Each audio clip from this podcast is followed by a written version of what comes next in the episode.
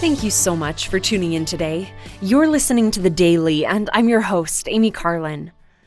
A few years ago, my husband and I went skiing with my dad, my siblings, my stepbrother, and my half siblings. My husband had never been skiing before, so he needed someone to teach him.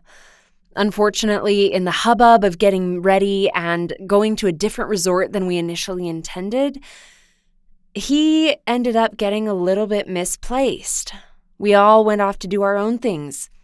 I thought he was with my dad, while I was persuaded by my brother and sister to do two quick runs with them. My dad was busy teaching my 10 and 12 year old half siblings. And 45 minutes later, when I tried to find my husband, nobody knew where he was. My phone was too cold to function, so I went into the lodge to try to find him and warm up and hope that maybe if my phone warmed up, I might be able to get a signal. We all finally were able to meet up in the cafeteria about an hour later. Both my husband and I were pretty grumpy from the experience, and he had already returned his skis. I was very grateful when he let me persuade him to come back out onto the slopes and do some skiing with me in the last little while we had to ski, in spite of his negative experience for the rest of the day.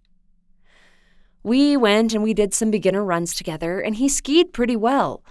Because he was willing to let me show him that skiing could be fun, we were both happier when we left the resort than when we'd all met up in the cafeteria.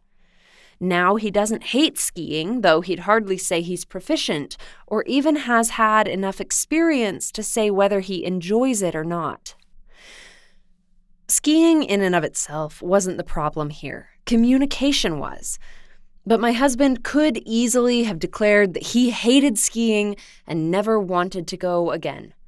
Instead, while he wouldn't say he loves it, I know that he would be willing to try again because he's told me so. How often do we allow negative experiences like this one to color our perceptions? How often do we allow a negative interaction with a member or a leader affect our opinion of the church as a whole, forgetting that everyone is human and everyone makes mistakes? Are we giving others who've offended us that same allowance that we would want in their place? The allowance of being human and fallible?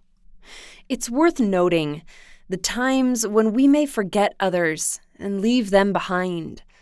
I've heard many stories of new members of the church who felt supported and included as investigators, but later feel lost after they have been baptized and become just another member of the congregation.